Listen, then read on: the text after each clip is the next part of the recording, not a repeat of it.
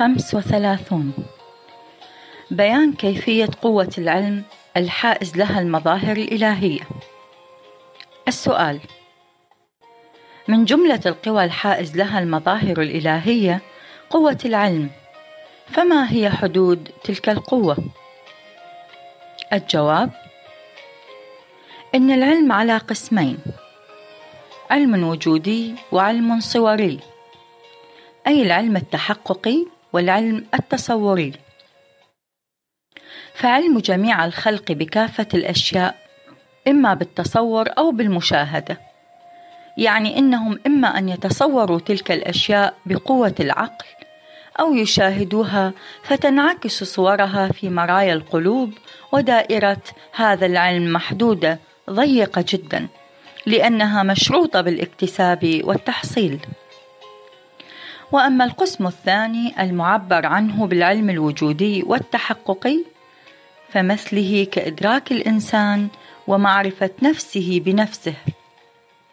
مثلا إن عقل الإنسان وروحه واقفان على جميع حالاته وأطواره وأعضائه وأجزائه العنصرية ومطلعان على جميع حواسه الجسمانية. وكذلك على قوى نفسه وحواسها وأحوالها الروحانية. فهذا العلم هو العلم الوجودي الذي يتحقق به الإنسان وهو يحسه ويدركه. لأن الروح محيط بالجسم ومطلع على حواسه وقواه وهذا العلم ليس من قبيل الاكتساب والتحصيل بل هو أمر وجودي وموهبة محضة. ولما كانت حقائق المظاهر الكلية الإلهية المقدسة محيطة بالكائنات من حيث الذات والصفات ومتفوقة عليها وملمة بالحقائق الموجودة ومطلعة على جميع الأشياء. فلهذا كان علمهم علما الهيا لا اكتسابيا أي فيض قدسي وانكشاف رحماني. فلنضرب مثلا لإدراك هذه المسألة. الإنسان أشرف الموجودات الأرضية ومحيط بعالم الحيوان والنبات والجماد. يعني أن هذه المراتب مندمجة فيه وهو حائز لهذه المقامات والمراتب وحيث إنه حائز لهذه المقامات فهو واقف على خفاياها ومطلع على سر وجودها هذا مثل وليس مثلا. وبالاختصار فالمظاهر الكلية الإلهية مطلعون على حقائق أسرار الكائنات. لهذا يؤسسون الشرائع التي تناسب وتتفق مع حال العالم الإنساني. لأن الشريعة هي الروابط الضرورية المنبعثة من حقائق الكائنات. فمظهر الظهور يعني الشارع المقدس إذا لم يكن مطلعا بحقائق الكائنات ولا مدركا للروابط الضرورية المنبعثة من حقائق الممكنات فإنه لا يستطيع البتة وضع شريعة مطابقة للواقع وموافقة للحال. فأنبياء الله هم المظاهر الكلية والأطباء الحذق وعالم الإمكان بمثابة الهيكل البشري والشرائع الإلهية هي الدواء والعلاج. اذا فالطبيب يجب أن يكون مطلعا وعالما بجميع أعضاء المريض وأجزائه وطبيعته وأحواله حتى يمكنه أن يرتب الدواء النافع للسم الناقع. وفي الحقيقة إن الحكيم يستنبط الدواء من نفس الأمراض العارضة على المريض لأنه يشخص المرض ثم يرتب العلاج للعلة المزمنة. فإن لم يشخص المرض فكيف يمكنه أن يرتب العلاج والدواء؟ إذا يجب أن يكون الطبيب مطلعا تمام الاطلاع على جميع الأمراض وعلى طبيعة المريض وأعضائه وأجزائه وأحواله. عالما بكافة الأدوية حتى يصف دواء موافقا. إذا فالشريعة هي الروابط الضرورية المنبعثة من حقيقة الكائنات. وحيث أن المظاهر الكلية الإلهية مطلعون على أسرار الكائنات فهم عارفون بتلك الروابط الضرورية التي يقررون على وفقها شريعة الله.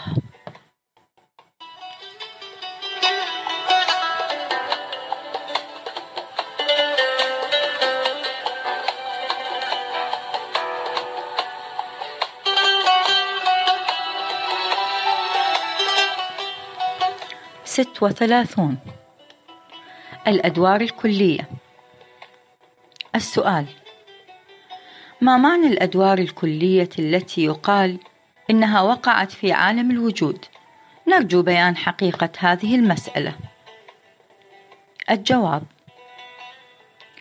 كما أن لكل واحد من الأجرام النورانية في هذا الفضاء الذي لا يتناهى دورة زمانية، وكل يدور في فلكه في أزمنة مختلفة، وبعد أن يتم دورته يبتدئ في دورة جديدة مرة أخرى.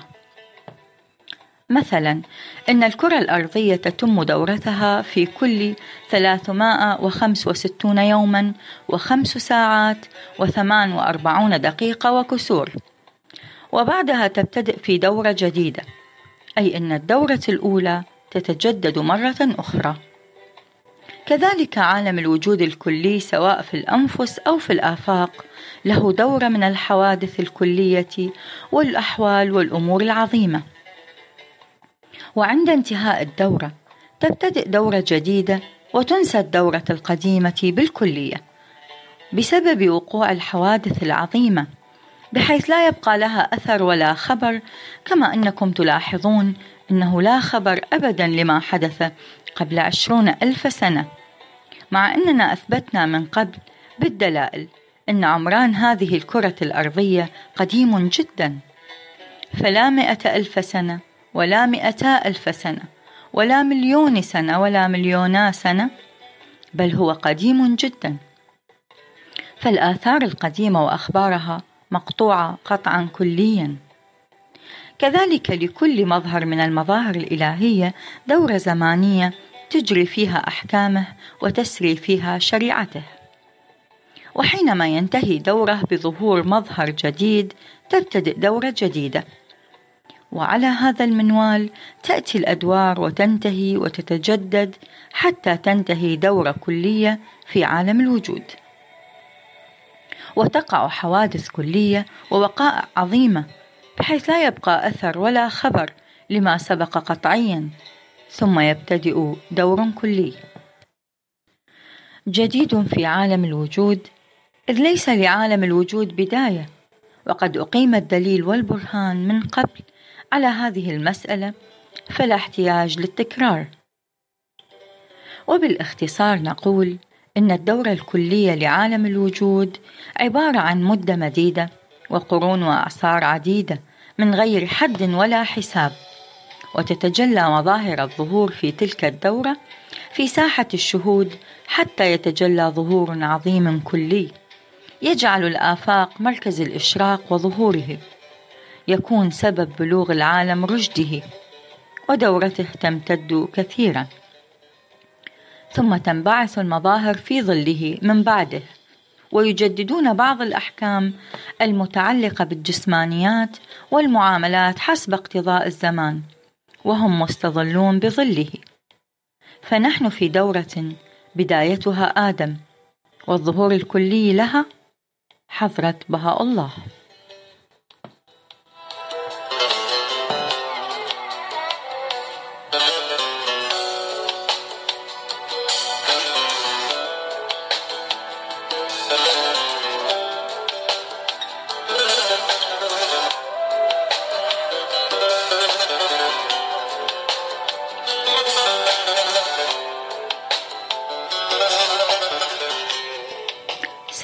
وثلاثون قوة نفوذ المظاهر الإلهية وتأثيرهم.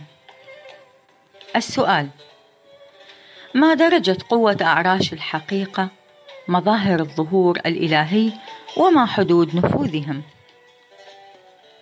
الجواب انظروا في عالم الوجود أي الكائنات الجسمانية تجد أن المجموعة الشمسية مظلمة قاتمة.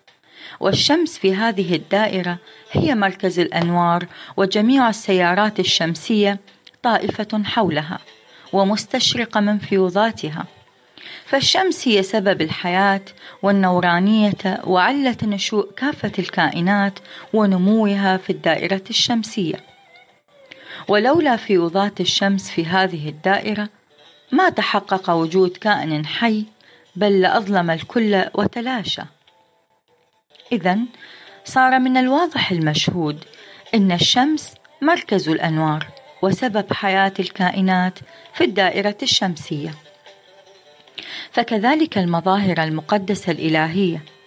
هم مراكز أنوار الحقيقة ومنابع الأسرار ومفيضو المحبة يتجلون على عالم القلوب والأفكار ويبذلون ويفيضون بالفيوضات الأبدية على عالم الأرواح. ويهبون الحياة الروحانية ويتلألؤون الحقائق والمعاني. فاستضاءة عالم الأفكار إنما هي من مركز تلك الأنوار ومطلع تلك الأسرار. فلولا فيض التجلي وتربية تلك النفوس المقدسة لكان عالم النفوس والأفكار ظلمة في ظلمة. ولولا التعاليم الصحيحة من مطالع الأسرار لكان عالم الإنسانية مسرح الأطوار الحيوانية والأخلاق البهيمية. وكان وجود الجميع وجودا مجازيا والحياة الحقيقية مفقودة. وهذا معنى ما قيل في الإنجيل في البدء كان الكلمة.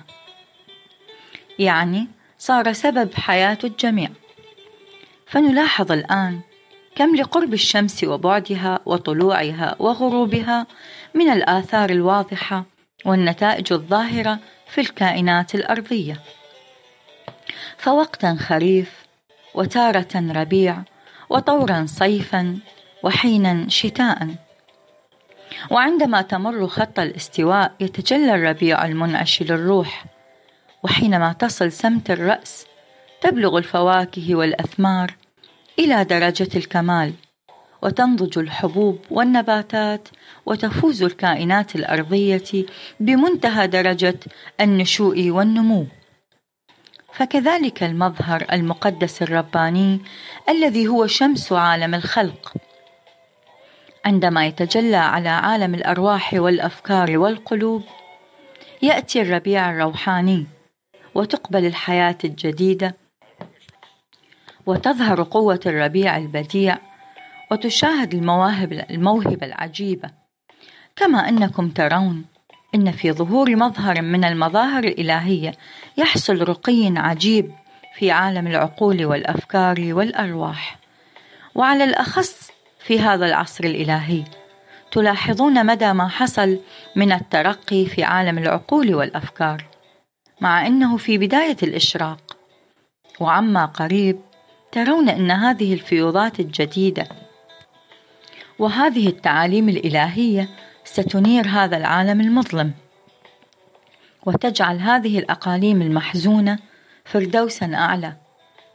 ولو عكفنا على بيان آثار وفيوضات كل واحد من المظاهر المقدسة ليطول بنا الكلام جدا. ففكروا أنتم وتمعنوا بأنفسكم لتهتدوا على حقيقة هذه المسألة.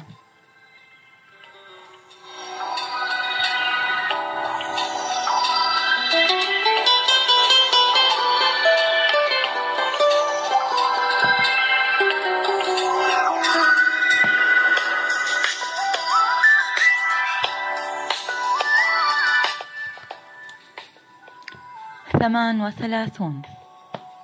الأنبياء قسمان. السؤال. إلى كم قسم تنقسم الأنبياء؟ الجواب إن الأنبياء على قسمين الأول الأنبياء المستقلون المتبوعون والثاني الأنبياء التابعون غير المستقلين فالأنبياء المستقلون هم أصحاب الشريعة ومؤسسو الأدوار الجديدة الذين بظهورهم يلبس العالم خلعة جديدة ويؤسس دين جديد وينزل كتاب جديد وهم يقتبسون الفيوضات من الحقيقة الإلهية بدون واسطة. نورانيتهم نورانية ذاتية كالشمس تضيء بذاتها لذاتها. والضياء من لوازمها الذاتية وليس مقتبس من كوكب آخر. فهؤلاء هم مطالع الأحدية ومنابع الفيوضات الإلهية ومرايا ذات الحقيقة. والقسم الثاني من الأنبياء هم التابعون والمروجون لأنهم فروع غير مستقلين يقتبسون الفيض من الأنبياء المستقلين ويستفيدون نور الهداية من النبوة الكلية كالقمر الذي لا ضياء ولا سطوع له من ذاته لذاته. بل يقتبس الأنوار من الشمس.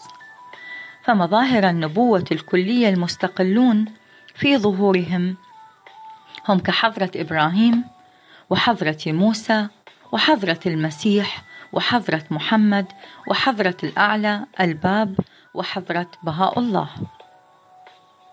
وأما القسم الثاني من الأنبياء فهم التابعون والمروجون كسليمان وداود وإشعيا وإرميا وحسقيال. فالأنبياء المستقلون كانوا مؤسسين أي أسسوا شريعة جديدة وخلقوا النفوس خلقا جديدا وبدلوا الأخلاق العامة وروجوا مسلكا ومنهجا جديدا. فتجدد الكور وتشكل دين وتشكل دين جديد فظهور هؤلاء بمثابة موسم الربيع الذي فيه يلبس جميع الكائنات الأرضية خلعا جديدا ويحيا حياة جديدة. وأما القسم الثاني من الأنبياء هم التابعون الذين يروجون شريعة الله ويعممون ويعممون دين الله ويعلون كلمة الله وليست قدرتهم وقوتهم من أنفسهم بل يستفيدونها من الأنبياء المستقلين.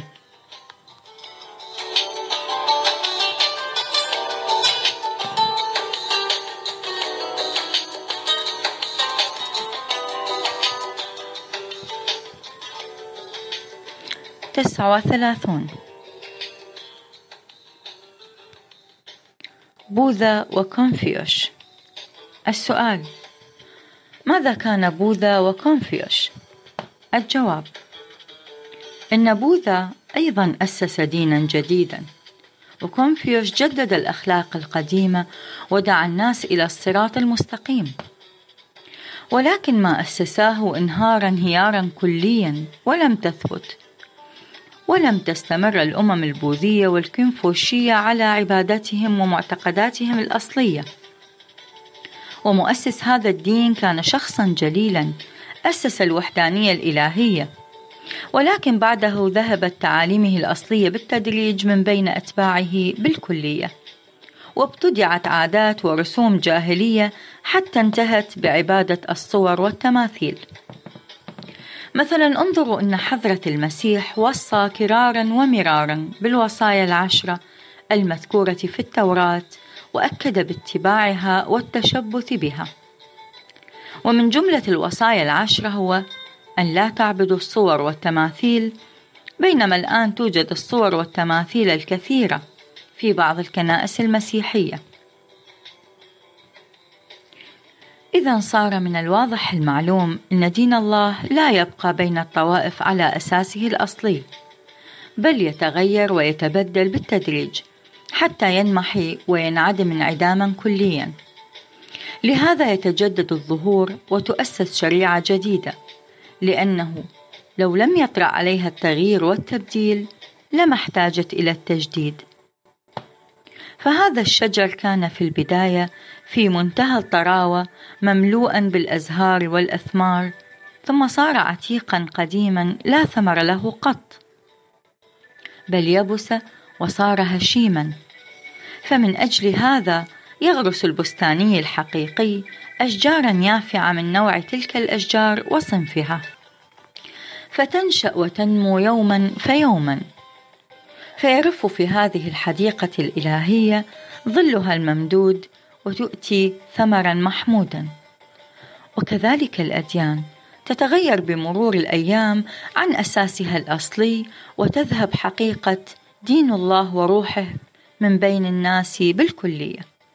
وتروج بينهم البدع ويصبح دين الله جسما بلا روح. ومن أجل هذا تتجدد الأديان. والمقصود هو أن ملة الكونفيوش وبوذا يعبدون الآن الصور والتماثيل غافلين كليا عن الوحدانية الإلهية. بل يعتقدون بآلهة موهومة كما كان يعتقد قدماء اليونان. مع أن الأساس لم يكن كهذا بل كان منهجا آخر وأساسا آخر. انظروا كيف نسي أساس دين المسيح وراجة البدع. فمثلا قد نهى حضرة المسيح عن التعدي والانتقام بل أمر بالخير والتسامح تلقاء الشر والمضرة. والآن انظروا كم وقع من الحروب الدموية في نفس الطائفة المسيحية وكم حصل من الظلم والجفاء والافتراس وسفك الدماء ووقعت بفتوى البابا الكثير من الحروب السابقة. إذا صار من الواضح المعلوم إن الأديان تتغير وتتبدل تبدلا كليا بمرور الأيام ثم تتجدد.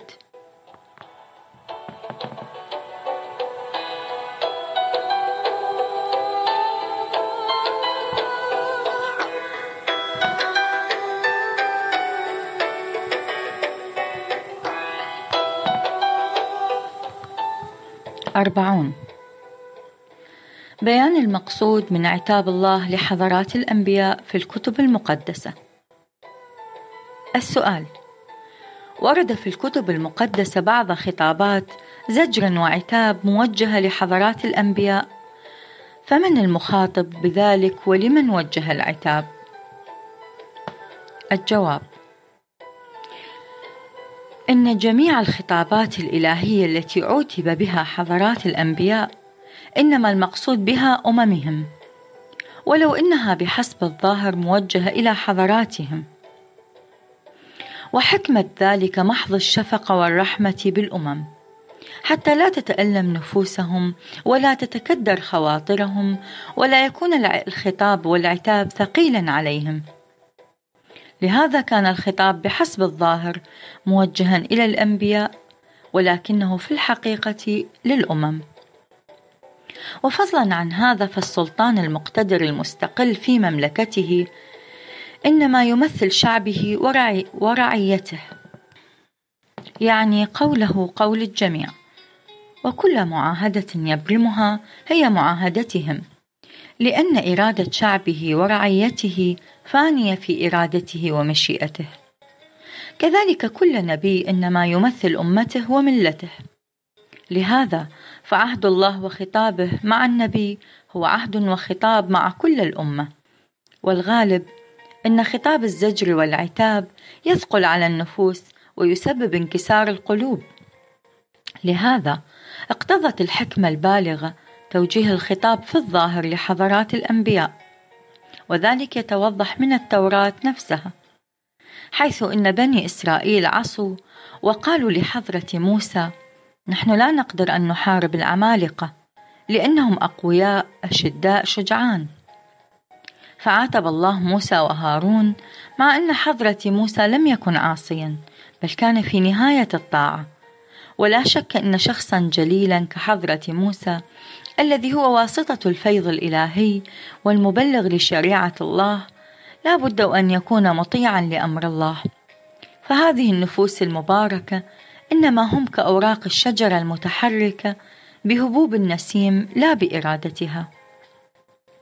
لأن هذه النفوس المباركة منجذبة بنفحات محبة الله ومسلوبة الإرادة بالكلية. فقولهم قول الله وأمرهم أمر الله ونهيهم نهي الله. وهم بمثابة هذا الزجاج ضوءه من السراج ومهما سطع الشعاع من الزجاج بحسب الظاهر فهو في الحقيقة إنما يسطع من السراج. وكذلك حركة أنبياء الله ومظاهر الظهور وسكونهم بوحي إلهي لا عن هوى نفساني. فإن لم يكن هكذا كيف يكون ذلك النبي أمينا؟ وكيف يكون سفيرا للحق ومبلغا لأوامره ونواهيه؟ إذا فكل ما جاء في الكتب المقدسة عتابا لمظاهر الظهور هو من هذا القبيل. الحمد لله. أنت أتيت إلى هنا وتلاقيت بعباد الله فهل وجدت منهم غير رائحة رضا الحق؟ لا والله. فقد رأيت بعينيك إنهم بالليل والنهار في سعي واجتهاد وليس لهم من قصد سوى إعلاء كلمة الله. وتربية النفوس وإصلاح الأمم والترقيات الروحانية وترويج الصلح العمومي وحب الخير للنوع الإنساني والمحبة لجميع الملل والتضحية لخير البشر والانقطاع عن المنافع الذاتية والخدمة لنشر الفضائل بين العالم الإنساني. ولنرجع إلى ما كنا فيه. مثلا يقول في التوراة في كتاب إشعيا من إصحاح 48 آية 12 اسمع لي يا يعقوب وإسرائيل الذي دعوته أنا هو أنا الأول وأنا الآخر. ومن المعلوم أنه ما كان مراده يعقوب أي إسرائيل بل المقصود بنو إسرائيل وكذلك يقول في كتاب إشعيا أصحاح 43 في الآية الأولى والآن هكذا يقول الرب خالقك يا يعقوب وجابلك يا إسرائيل. لا تخف لأني فديتك دعوتك باسمك أنت لي. وفضلا عن هذا فإنه يقول في سفر الأعداد من التوراة في الإصحاح عشرون من الآية ثلاث وعشرون. وكلم الرب موسى وهارون في جبل هور على تخم أرض أدوم قائلا يضم هارون إلى قومه لأنه لا يدخل الأرض التي أعطيت لبني إسرائيل لأنكم عصيتم قولي عند ماء مريبة. ويقول في الآية الثالثة عشر هذا ماء مريبة حيث خاصم بني إسرائيل الرب فتقدس فيهم. لاحظوا فقد عصى بنو إسرائيل ولكن بحسب الظاهر عوتب موسى وهارون. كما يقول في الإصحاح الثالث آية 26 في سفر التثنية من التوراة. لكن الرب غضب علي بسببكم ولم يسمع لي. بل قال لي الرب كفاك لا تعد تكلمني أيضا في هذا الأمر. بينما هذا الخطاب والعتاب في الحقيقة موجه لأمة إسرائيل التي بعصيانها الأمر الإلهي بقيت أسيرة مدة مديدة في صحراء التيه المجاورة للأردن حتى زمن يوشع عليه السلام. ومع أن هذا الخطاب والعتاب في الظاهر كان لحضرة موسى وهارون ولكنه في الحقيقة لأمة إسرائيل. وكذلك تفضل في القرآن بقوله خطابا لحضرة محمد إنا فتحنا فت لك فتحا مبينا ليغفر الله لك ما تقدم من ذنبك وما تأخر. يعني نحن فتحنا لك فتحا واضحا لنغفر لك الذنوب المتقدمة والمتأخرة. ولو أن هذا الخطاب كان بحسب الظاهر لحضرة محمد ولكنه في الحقيقة خطاب لعموم الملة. وهذا محض الكلمة البالغة الإلهية. كما سبق حتى لا تضطرب القلوب ولا تتكدر. فكثيرا ما اعترف أنبياء الله ومظاهر الظهور الكلي في مناجاتهم بالقصور والذنب. وهذا من باب التعليم لسائر النفوس وللتشويق والحظ على الخضوع والخشوع والاعتراف بالذنب والقصور ليس إلا فتلك النفوس المقدسة طاهرة من كل ذنب ومنزهة عن كل خطأ. مثلا يقول في الإنجيل إن شخصا حضر لدى حضرة المسيح فقال أيها المعلم البار فأجابه حضرة المسيح لماذا خاطبتني بالبار؟ لأن البار ذات واحدة وهو الله. فليس المقصود من هذا إن حضرة المسيح معاذ الله كان مذنبا بل كان المراد تعليم الخضوع والخشوع والتواضع والانكسار لذلك الشخص المخاطب. فهذه النفوس المباركة أنوار ولا يجتمع النور مع الظلمة. حياة ولا تجتمع الحياة مع الموت. هداية ولا تجتمع الهداية مع الضلالة. حقيقة الطاعة ولا تجتمع الطاعة مع العصيان. وخلاصة القول. إن العتاب الوارد في الكتب المقدسة الموجه بحسب الظاهر للأنبياء أي المظاهر الإلهية إنما يقصد به في الحقيقة الأمة. وإذا تتبعت الكتب المقدسة تجد ذلك واضحا جليا. والسلام.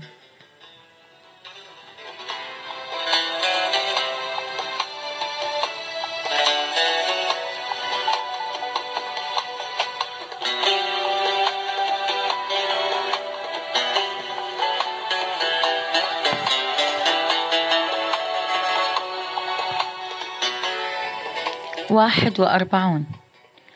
بيان الآية الواردة في الكتاب الأقدس. السؤال. يقول في الآية المباركة ليس لمطلع الأمر شريك في العصمة الكبرى. إنه لمظهر يفعل ما يشاء في ملكوت الإنشاء. قد خص الله هذا المقام لنفسه وما قدر لأحد نصيبا من هذا الشأن المنيع. فما تفسيرها؟ الجواب. اعلم أن العصمة على قسمين عصمة ذاتية وعصمة صفاتية. وهكذا سائر الأسماء والصفات كالعلم الذاتي والعلم الصفاتي. فالعصمة الذاتية مختصة بالمظهر الكلي لأن العصمة من لزومة الذاتي ولا ينفك اللزوم الذاتي عن الشيء. فالشعاع لازم ذاتي للشمس ولا ينفك عنها. والعلم لازم ذاتي للحق ولا ينفك عنه. والقدرة لازم ذاتي للحق ولا تنفك عنه. فلو تقبل الانفكاك لا يكون الحق حقا. ولو انفك الشعاع عن الشمس لا تكون الشمس شمسا. لهذا لو يتصور الانفكاك في العصمة الكبرى عن المظاهر الكلية فلا يكون مظهرا كليا ويسقط عن كماله الذاتي. أما العصمة الصفاتية فليست من اللوازم الذاتية للشيء بل هي شعاع العصمة الذي يسطع من شمس الحقيقة على القلوب ويعطي لتلك النفوس قسطا ونصيبا. فهذه النفوس وإن لم تكن لهم العصمه الذاتية ولكنهم تحت حفظ الحق وعصمته وحمايته يعني إن الحق يحفظ هؤلاء من الخطأ. مثلا لم يكن كثير من النفوس المقدسة مظاهر الأسمة الكبرى ولكن كانوا محفوظين مصونين عن الخطأ في ظل الله وحفظه وحمايته لأنهم كانوا واسطة الفيض بين الحق والخلق.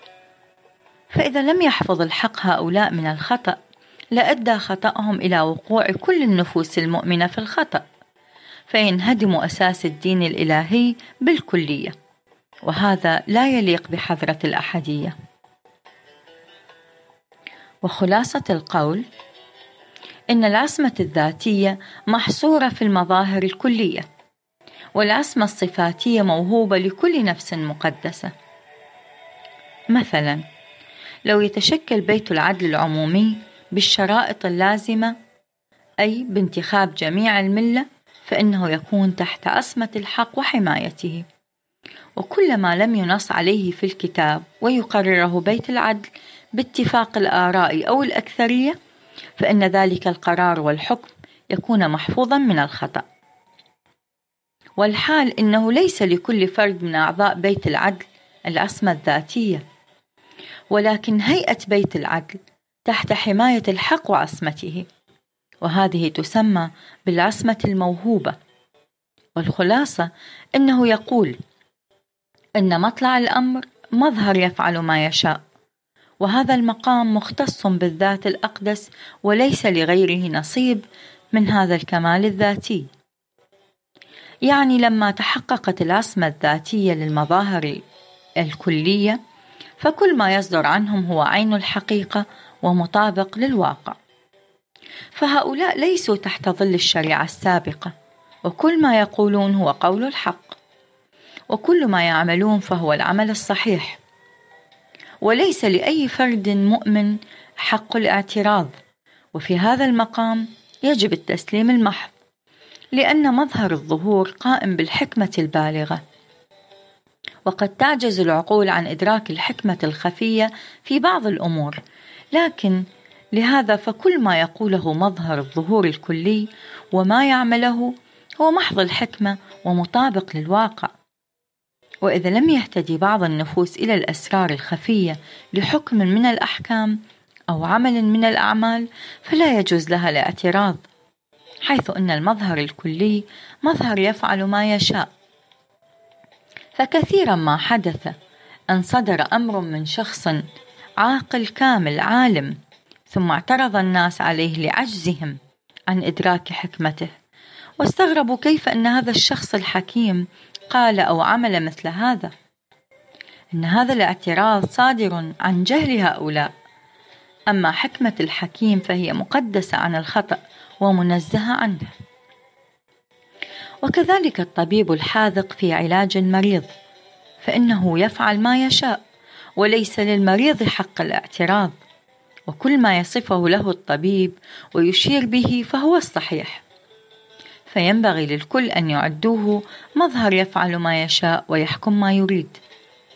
ولا بد أن رأي الطبيب في علاج المريض يكون مخالفا لآراء الآخرين. فهل يجوز إذن الاعتراض من نفوس لم تدرس الطب وليس لها دراية بالحكمة؟ لا والله. فيجب على الكل الخضوع والتسليم وإجراء كل ما يقوله الطبيب الحاذق. فالطبيب الحاذق له أن يفعل ما يشاء وليس للمريض نصيب من هذا المقام. ولا بد من ثبوت حذق الطبيب. وحيث ثبت حذق الطبيب فله أن يفعل ما يشاء. كذلك قائد الجنود. من حيث إنه تفرد بالفنون الحربية فله أن يفعل ما يشاء في كل ما يقوله ويأمر به. وربان السفينة من حيث إن الكل يقر بإلمامه فن الملاحة فله أن يفعل ما يشاء في كل ما يقوله ويأمر به. وحيث أن المربي الحقيقي هو شخص كامل فله أن يفعل ما يشاء في كل ما يقوله ويأمر. والخلاصة إن المقصود من يفعل ما يشاء إنه قد يصدر مظهر الظهور امرا أو يجري حكما أو عملا يعجز المؤمنون عن إدراك حكمة ذلك. فلا يجوز أن يخطر الاعتراض بخاطر أحد ويقول لماذا أمر بكذا ولم أجرى كذا. أما سائر النفوس الذين استظلوا بظل المظهر الكلي فهم تحت حكم شريعة الله ولا يجوز لهم التجاوز قيد شعره عن الشريعة. ويجب أن يطبقوا جميع الأعمال والأفعال على شريعة الله. وإذا تجاوزوا عنها كانوا مسؤولين لدى الله ومؤاخذين. وليس لهؤلاء قسط ولا نصيب من حكم يفعل ما يشاء البتة لأن هذا المقام مختص بالمظهر الكلي.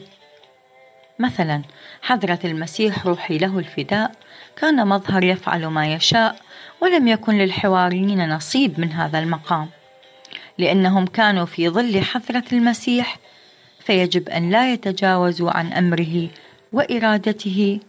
والسلام.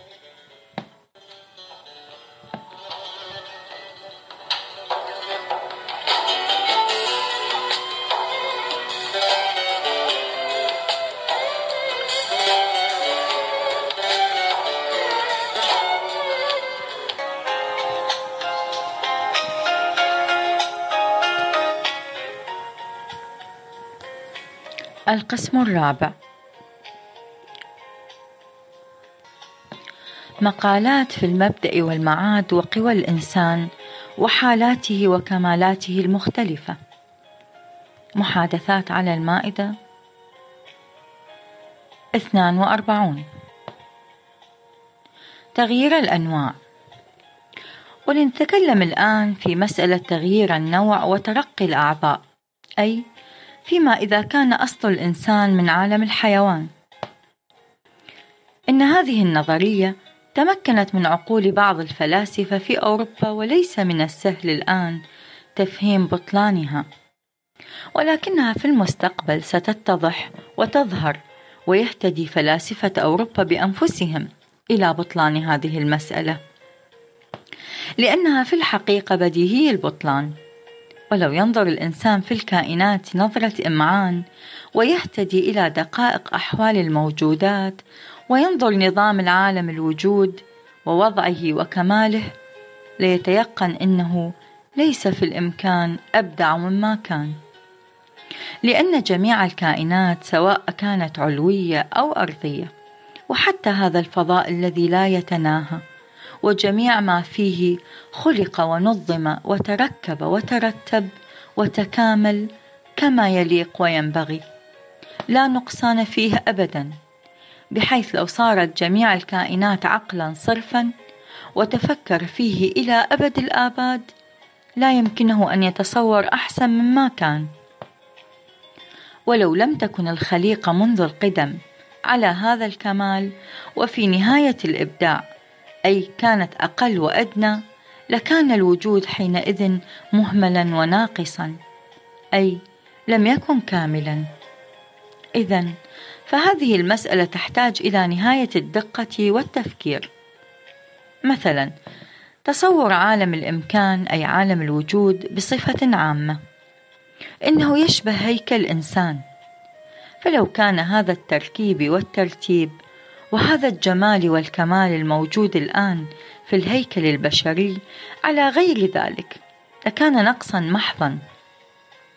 لهذا لو يتصور أن الإنسان زمنا ما كان في عالم الحيوان يعني كان حيوانا محضا لكان الوجود ناقصا لأن معنى هذا أنه لم يكن هناك إنسان وهو العضو الأعظم الذي هو في هيكل العالم بمنزلة الرأس والمخ كان مفقودا. إذا فالعالم كان نقصا محضا وبذلك ثبت أنه لو كان الإنسان وقتا ما في حيز الحيوان لكان كمال الوجود مختلا لأن الإنسان هو العضو الأعظم في هذا العالم. ولو لم يكن العضو الأعظم في هذا الهيكل موجودا فلا شك أن الهيكل ناقص ونحن نعد الإنسان العضو الأعظم لأنه جامع كمالات الوجود بين الكائنات.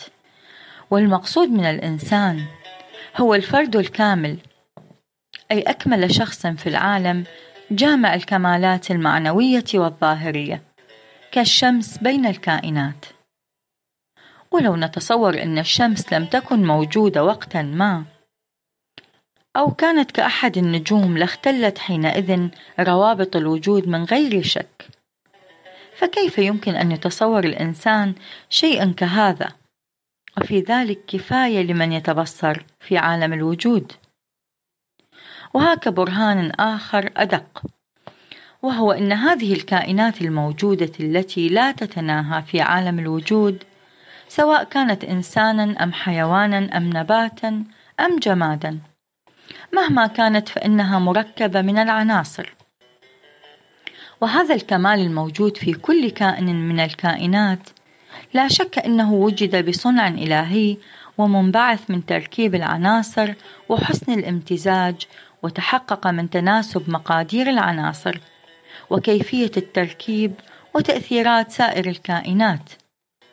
إذا فجميع الكائنات كسلسلة مرتبط بعضها ببعض، وأن التعاون والتعاضد والتفاعل من خواص الكائنات، وسبب وجودها ونشوئها ونموها. وثبت بالدلائل والبراهين أن كل كائن من هذه الكائنات عامة له فعل وتأثير في بقية الكائنات أما بالاستقلال أو بالتعاون مع الغير والخلاصة إن كمال كل كائن من الكائنات أي أن الكمال الذي نراه في الإنسان ودونه من الكائنات من حيث الأجزاء والأعضاء والقوة هو منبعث من تركيب العناصر ومقاديرها وموازينها وكيفية امتزاجها وتفاعلاتها والتأثير الذي للكائنات السائرة في الإنسان. وحيثما اجتمعت هذه يظهر هذا الإنسان.